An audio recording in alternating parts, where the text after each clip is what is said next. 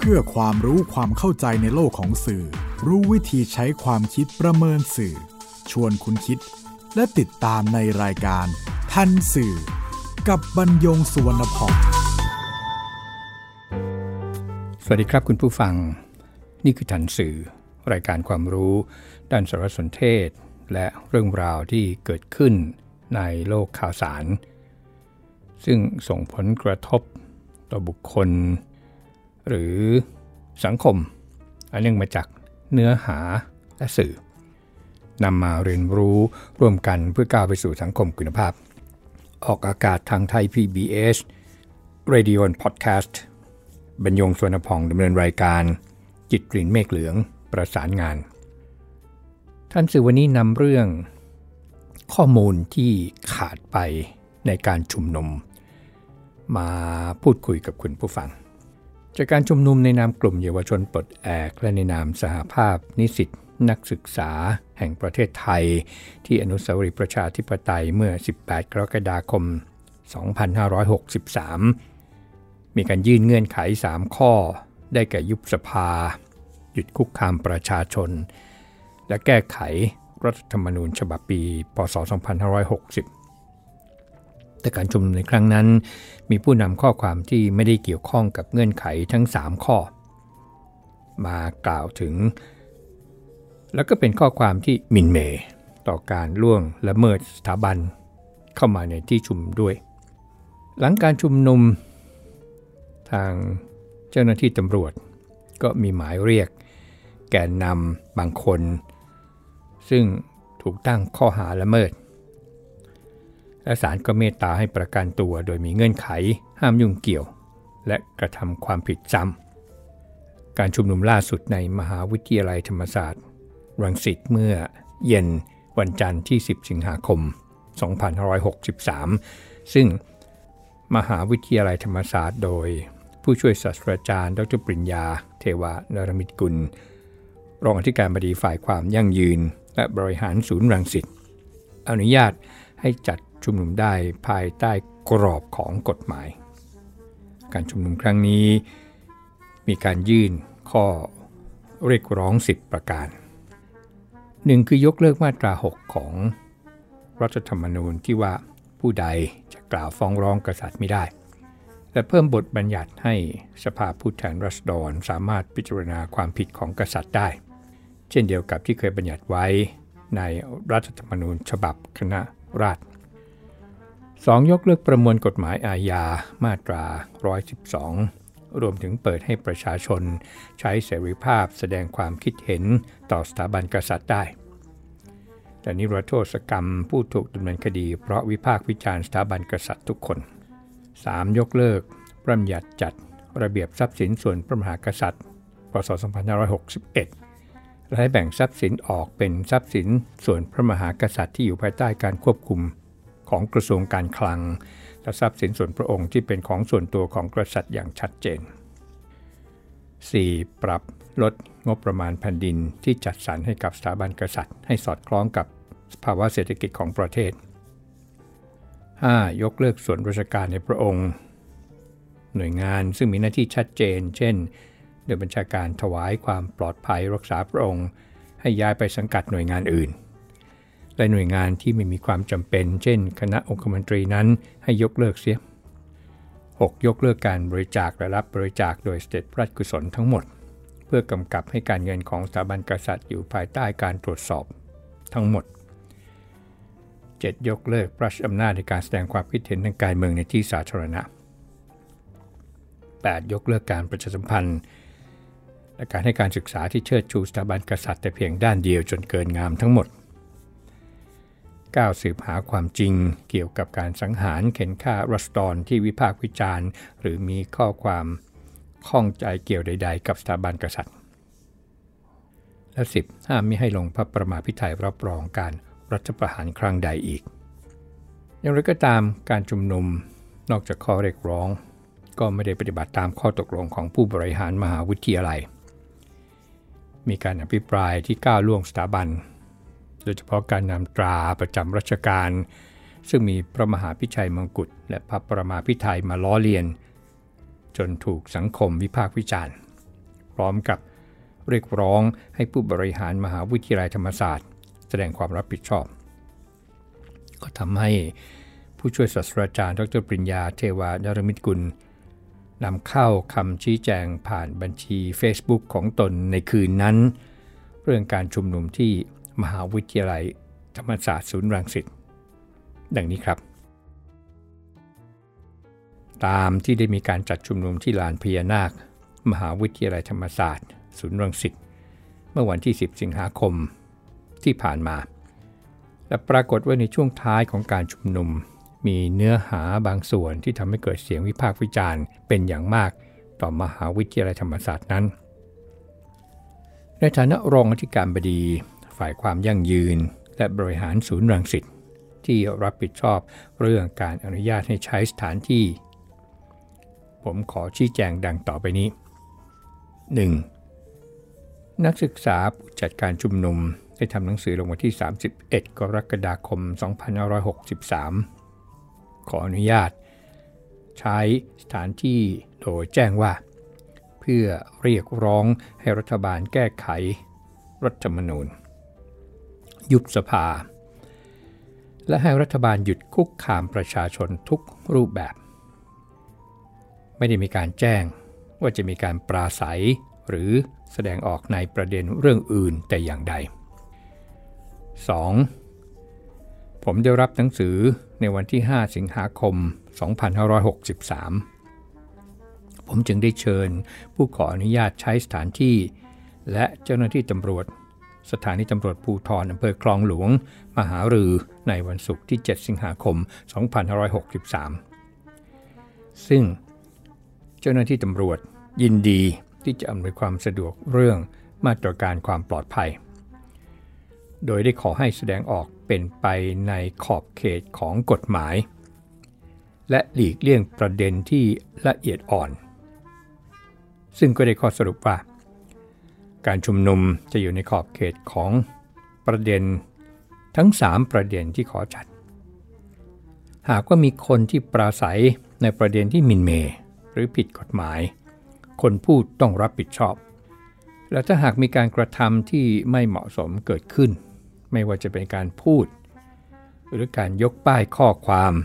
หรือการกระทำใดก็แล้วแต่ เจ้าหน้าที่ตำรวจจะใช้วิธีการพูดคุยเจรจา เมื่อได้ข้อสรุปตามแนวทางนี้ ผมจึงอนุญาตให้ใช้สถานที่ 3. ในขณะที่มีการชุมนุม ช่วงเวลาประมาณ 19นาฬิกาถึง 20นาฬิกาผมได้ไปสังเกตการ และไปเยี่ยม เจ้าหน้าที่ตำรวจ ที่ช่วยอำนวยการเรื่องมาตรการความปลอดภัย ซึ่งการชุมนุมก็เป็นไปด้วยความ เรียบร้อย แต่หลังจากนั้นจึงได้ทราบว่ามีผู้ปราศัยบางคน โดยเฉพาะอย่างยิ่งเป็นผู้ที่ไม่ได้เป็นนักศึกษา มหาวิทยาลัยธรรมศาสตร์ มีการปราศัยในทางที่จะเป็นปัญหาได้ ดังที่ปรากฏ ผมขอเรียนว่า แม้ว่ามหาวิทยาลัยธรรมศาสตร์ จะให้เสรีภาพในการแสดงออก แต่การแสดงออกควรต้องอยู่ในขอบเขตของรัฐธรรมนูญและกฎหมาย โดยเฉพาะอย่างยิ่ง ต้องพึงระวังในเรื่องละเอียดอ่อน และเรื่องที่อาจจะนำมาซึ่งความแตกแยกของผู้คนในสังคม และแม้ว่า เนื้อหาหลักของการชุมนุมจะเป็นไปตามขอบเขตดังกล่าว แต่เมื่อปรากฏเนื้อหาบางส่วน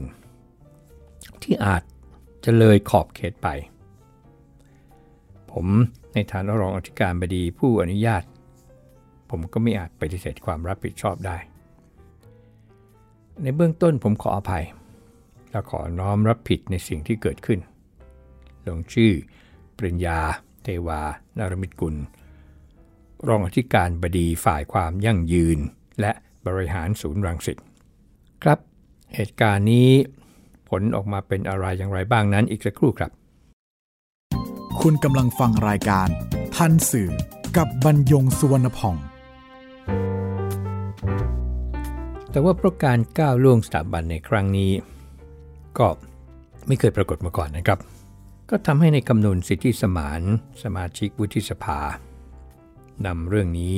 เข้าไปอภิปรายในที่ประชุมวุฒิสภา ในวันรุ่งขึ้นก็คือ 11 สิงหาคม 2563 แล้วก็กล่าวถึงเนื้อหาว่า รุนแรงที่สุด เท่าที่เคยฟังมาในชีวิต มีข้อเรียกร้อง ที่ไม่มีคนไทยคนไหนเรียกร้องในการชุมนุมสาธารณะ เพราะว่าเลยเถิดเกินการขับไล่รัฐบาล เกินการแก้ไขรัฐธรรมนูญ หรือยกร่างใหม่ทั้งฉบับและชวนให้คิดได้ว่า การไม่ยอมรับเพียงการแก้ไข รัฐธรรมนูญโดยขอแต่เพียงยกร่างใหม่ทั้งฉบับนั้น เป้าหมายสูงสุดคืออะไร สรุปคือเกินขอบเขตการต่อสู้ทางการเมือง ตามปกติที่คนไทยเคยเห็น นอกจากนี้ การชุมนุมบางช่วง ยังนำประเพณีปฏิบัติที่สืบทอดมายาวนานด้วยความเคารพศรัทธาสูงสุด ของคนทั้งประเทศ มาล้อเลียนบนเวที และยังเป็นการร่วมกระทำการของผู้ต้องหาสองคน ที่เพิ่งได้รับการประกันตัวออกมา อันมีลักษณะเข้าข่ายผิดเงื่อนไขการปล่อยตัวชั่วคราว และยังมีการไลฟ์สดของผู้ที่หลบหนีคดีอยู่ในต่างประเทศ ที่เป็นฮีโร่ของเยาวชนจำนวนหนึ่ง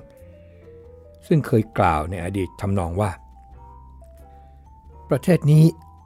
ต้องลงเอยด้วยความรุนแรงและสงครามกลางเมือง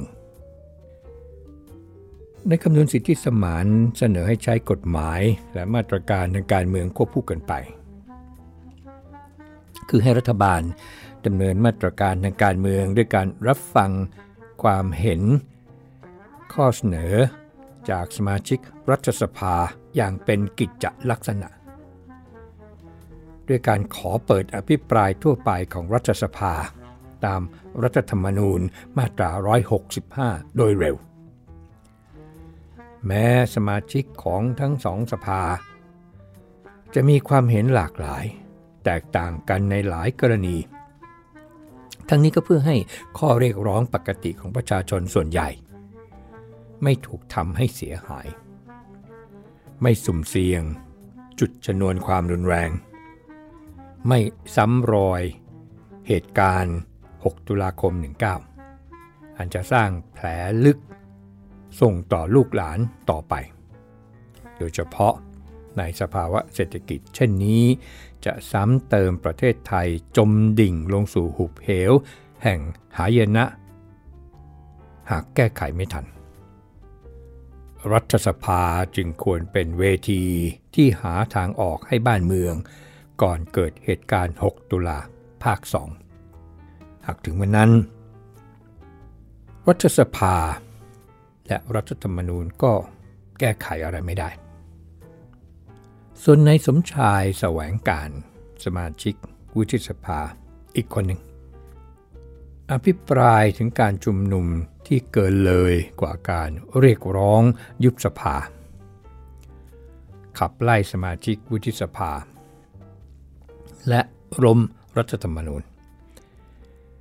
แต่เป็นการกระทำที่ผิดกฎหมายอาญามาตรา 116 ชัดเจน ในเรื่อง กระทำการกระด้างกระเดืองในหมู่ประชาชน ถึงขนาดจะก่อความไม่สงบ เพื่อให้ประชาชนล่วงละเมิดกฎหมายแผ่นดิน ซึ่งมีโทษจำคุกไม่เกิน 7 ปี ซึ่งนายสมชายแสวงการเชื่อ ว่ามีผู้อยู่เบื้องหลัง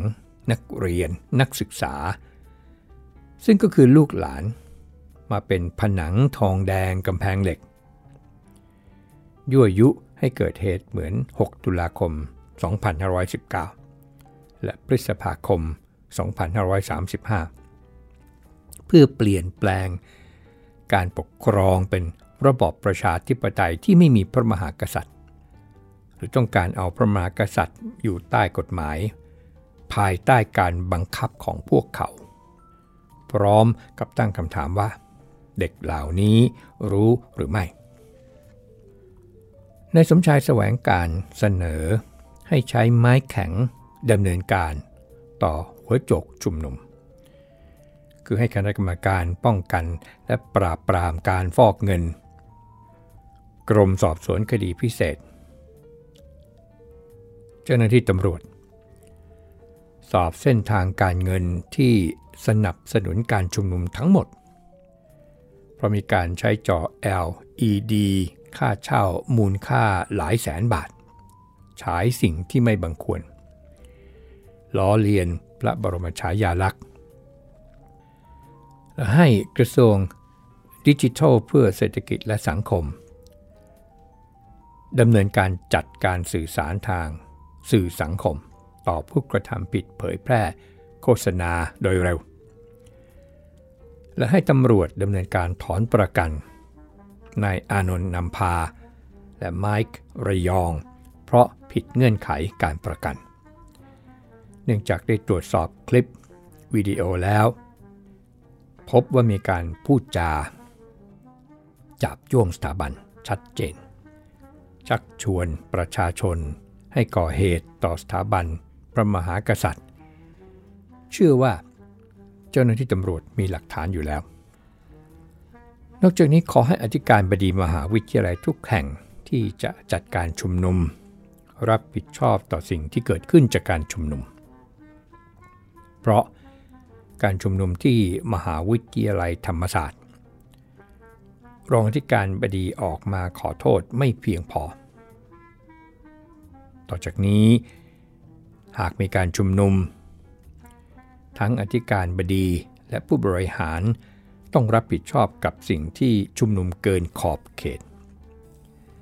และขอให้สื่อหยุดสื่อสารข่าวสารของการชุมนุม เพราะทำให้การชุมนุมที่ไม่ชอบฮึกเหิมและบานปลาย รวมทั้งขอให้กระทรวงการต่างประเทศ ประสานไปยังประเทศญี่ปุ่น ที่นายประวินชัชวานพงพันธ์และประเทศที่นายสมศักดิ์เจียมธีรสกุลอยู่ ซึ่งทั้งสองคน ก่อตั้ง Royal Marketplace ที่ปลุกระดมมวลชน ผ่านเครือข่าย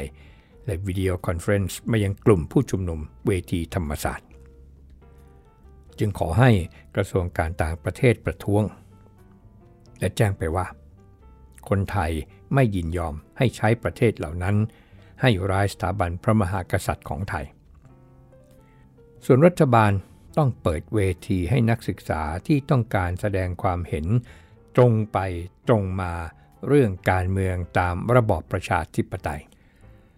เรวมทั้งเปิดเวทีให้นายกรัฐมนตรี คณะรัฐมนตรี ประธานสภา ผู้แทนรัษฎร ประธานวุฒิสภา และคณะกรรมาการทั้งหมดของทั้งสองสภา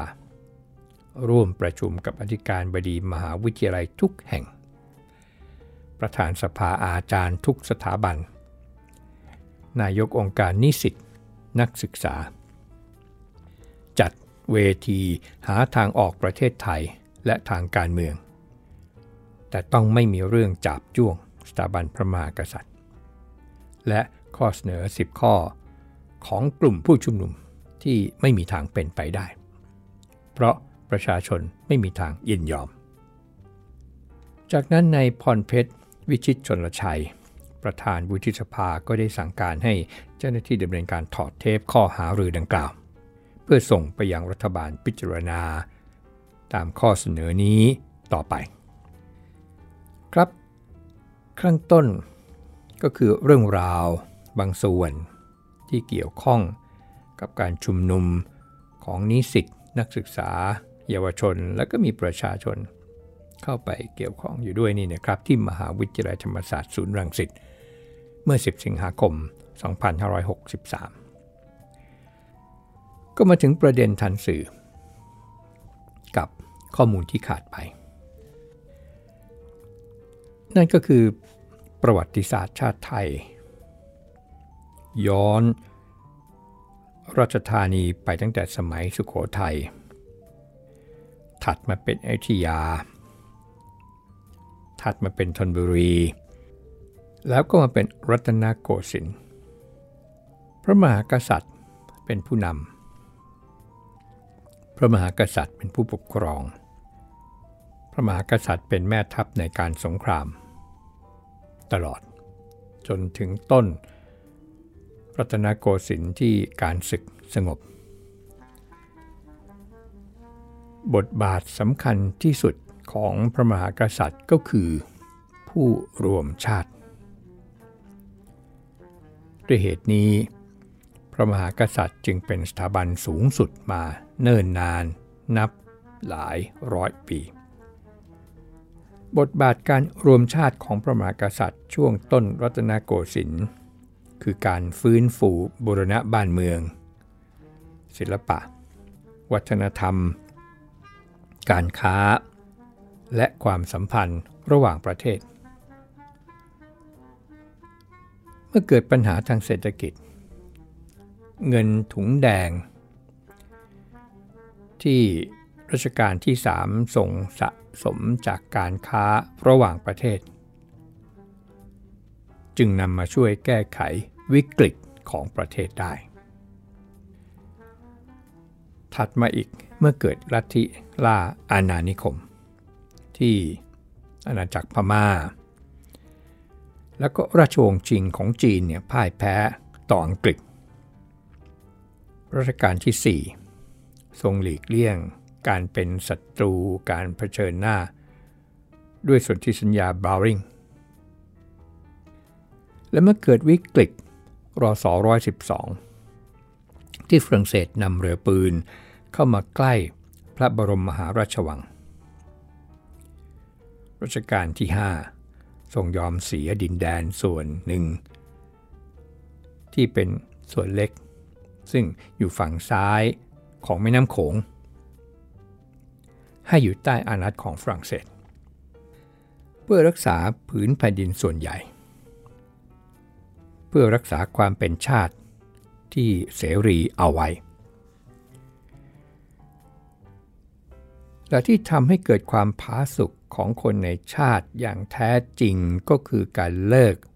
ระบบไพร่ทาสที่ไม่เสียเลือดเนื้อแม้สักคน ในขณะที่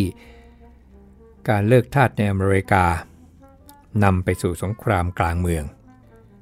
ก็ทำให้ทหารฝ่ายเหนือและฝ่ายใต้เนี่ยเสียชีวิตกว่า 620,000 คน นี่ไม่นับการเสียชีวิตของพลเรือนซึ่งไม่ทราบจำนวน ควบคู่กันมากับสถาบันพระมหากษัตริย์ ก็คือการเป็นองค์อัครศาสนูปธรรมภกศาสนาจึงเป็นอีกสถาบันหนึ่ง ส่วนความเป็นชาตินั้นก็มาจากการหลอมรวมชนชาติในอาณาเขตภายใต้การนำของกษัตริย์ เป็นการหลอมรวมด้วยภาษา ด้วยขนบธรรมเนียมประเพณี ที่เป็นวัฒนธรรมอย่างเดียวกันชนชาติที่ว่านี้ ก็เริ่มต้นแต่สมาชิกในครอบครัว นี่ก็เป็นสถาบันหนึ่ง เป็นชุมชน เป็นสังคมและก็เป็นชาติซึ่งปัจจุบันใช้คำว่ารัฐ ความเป็นสถาบันของชาติเด่นชัดขึ้นในรัชสมัยพระบาทสมเด็จพระมกุฎเกล้าเจ้าอยู่หัวรัชกาลที่ 6 เมื่อทรงส่งทหารสยามอาสา เข้าร่วมสงครามโลกครั้งที่หนึ่งในภาคพื้นยุโรป แล้วสถาปนาธงไตรลงให้เป็นสัญลักษณ์ของสามสถาบัน คือชาติสีแดง ศาสนาสีขาว และพระมหากษัตริย์สีน้ำเงิน หลังเปลี่ยนแปลงการปกครอง 24 มิถุนายน 2475 จากสมบูรณาญาสิทธิราชมาเป็นระบอบประชาธิปไตย ที่แม้พระมหากษัตริย์อยู่ภายใต้รัฐธรรมนูญ แต่สถาบันพระมหากษัตริย์ยังคงเป็นศูนย์รวมจิตใจของประชาชนอันเป็นที่ประจักษ์ในรัชสมัยของพระบาทสมเด็จพระมหาภูมิพลอดุลยเดชมหาราช บรมราชนพิตรรัชกาลที่ 9 ถ้าข้อมูลนี้ไม่ขาดหาย หรือไม่ถูกมองข้าม การก้าวล่วงดูแคลนสถาบันก็จะไม่เกิดขึ้นครับ พบกันใหม่ในทันสื่อไทย PBS Radio and Podcast บรรยงสวนพอง สวัสดีครับ